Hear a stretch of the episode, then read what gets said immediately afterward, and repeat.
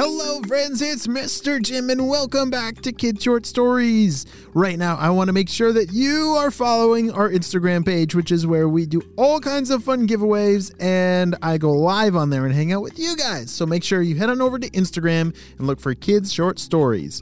Today's story is part two of Sterling and the Zombie Worms. Ah! and all that grumpiness. Who's ready to get rid of this grumpiness from Dr. Stinky Breath? Me too. Let's go.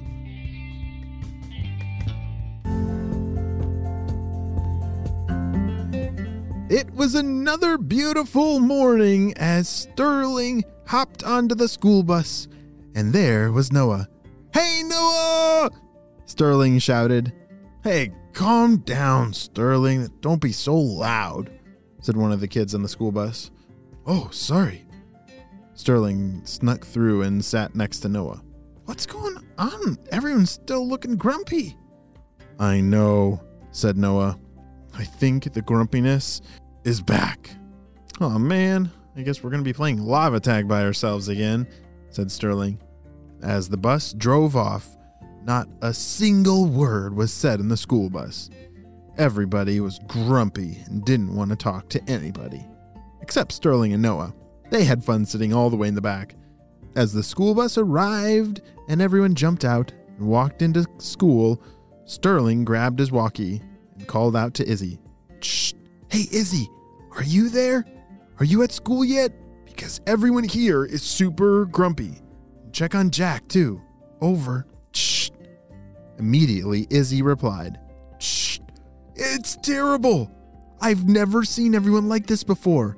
Like, seriously, everyone is so grumpy, said Izzy. And Jack, he's even worse today. He barely even opened his eyes when I walked past him. I don't know, something is not right. As school started, Sterling and Noah couldn't help but just wonder how in the world did this happen? They were supposed to be learning about math, but so hard to focus with all that grumpiness and that giant mystery that needed to be solved. Sterling's mind raced and then remembered wait a second. I think yesterday was pretty normal until everyone went to the library. Yeah, when me and Noah were cleaning the classroom. That is possibly when everyone changed. Because but uh, recess, yes, it all makes sense. He had to wait until the math part of their class was done because then they would have a couple minute break to get up and move around and shake all the wiggles out. Noah, I figured it out, whispered Sterling as he motioned for him to come over. Remember yesterday? Everyone started getting weird at recess, right? Yeah, said Noah. Well, remember we were cleaning the room and everyone else was in the library before recess. So whatever changed them to be grumpy must have been in the library. Noah's eyes got really big. Oh, you mean the librarian? Oh, yeah, she is pretty grumpy herself. Sterling laughed. Uh, I don't know if it's necessarily the, the librarian, but I don't know. Something suspicious must have happened in that library. Later on in the day, after lunch, it was time to head to the library, and Sterling and Noah couldn't wait to get there and look for clues. All right, Noah, we have to stay on high alert. Whatever has infected all these kids into being grumpy, I don't want it to even come close to touching me, said Sterling. They started walking around the library, and Noah kept a very close eye on the librarian. He was convinced that she must be behind all of this grumpiness. Sterling was watching all of his classmates and seeing what they were doing. He was watching to see if he could figure out what could have caused this. Most of them were too grumpy and they just sat in the corner and did nothing. But some of them got up and were picking some books and reading them. Everything seems so normal, said Sterling. And then he saw something drip from one of the books. Gross! Noah, come look at this. The two of them walked over to one of the books that had fallen off the shelf.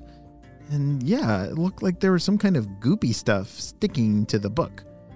That's disgusting, said Noah. I don't want to touch that, but wait a second. Look at that. On the edge of the book, there was a small hole.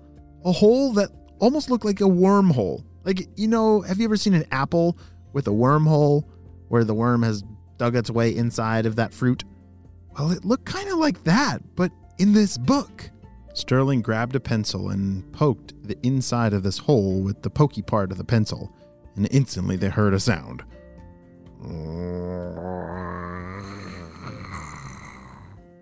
What was that? said Sterling. Did it come from inside of that tiny little hole? As he tried to pull the pencil out from the hole, it started to get sucked in deeper and deeper. What is going on? said Noah. It's the book is eating your pencil. The book is eating your pencil. Ah! Shh. No shouting in the library. Shh. That was the librarian. She can be a little grumpy, but yeah, Noah shouldn't be shouting right now at a time like this. All right, we have got to call this into HQ.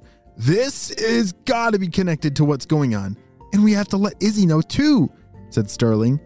They grabbed their walkie and very quietly called into HQ. Shh. HQ, this is Sterling and Noah.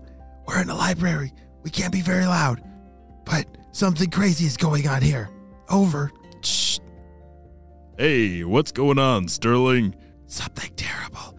Everyone's been super grumpy, just found some kind of creature that lives inside the book in the library and it just ate my pencil.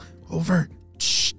Wow. Yes, we have had increased reports of grumpy activity.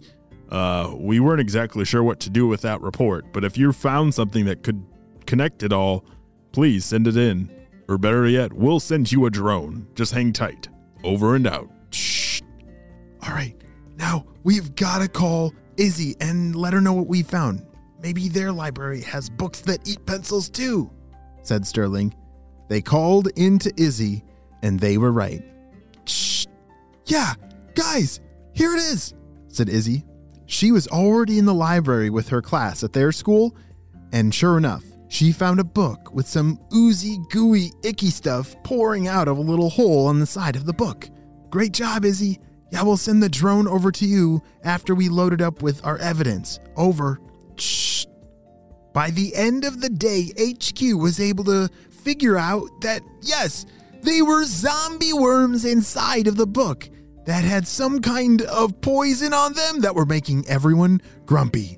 HQ was able to send out some antidote to all the affected schools, as well as a special bubbleberry soap spray so that they could clean all the books to get rid of all the zombie worms. Great job, Sterling, Noah, Jack, and Izzy. You guys saved the day and whoo, we got rid of all that grumpiness. Now, let's check in on how the Stinky Lab is doing now. Purple Ninjas! Why do we always have the same problems? You see, we come up with good idea. Then we make the good idea and we start making progress. But then the spies always stop us. I need an answer right now. Why does that keep happening? Well, boss, uh, the spies, I think they're smarter than we give them credit.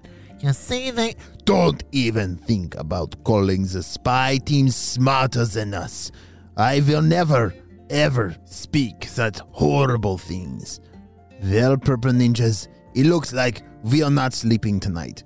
We must figure out a new plan right now. Let's get to work. Ha ha ha ha!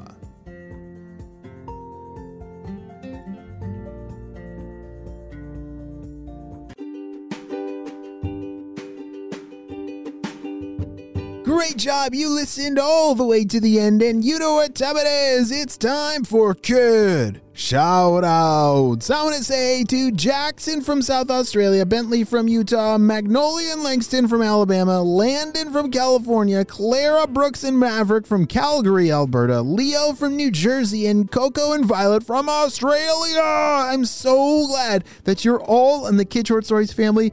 And on our spy team, we could not stop Dr. Stinky Breath and his crew without you, my friends. Well, You have a super duper day, and I'll see you next time. Bye.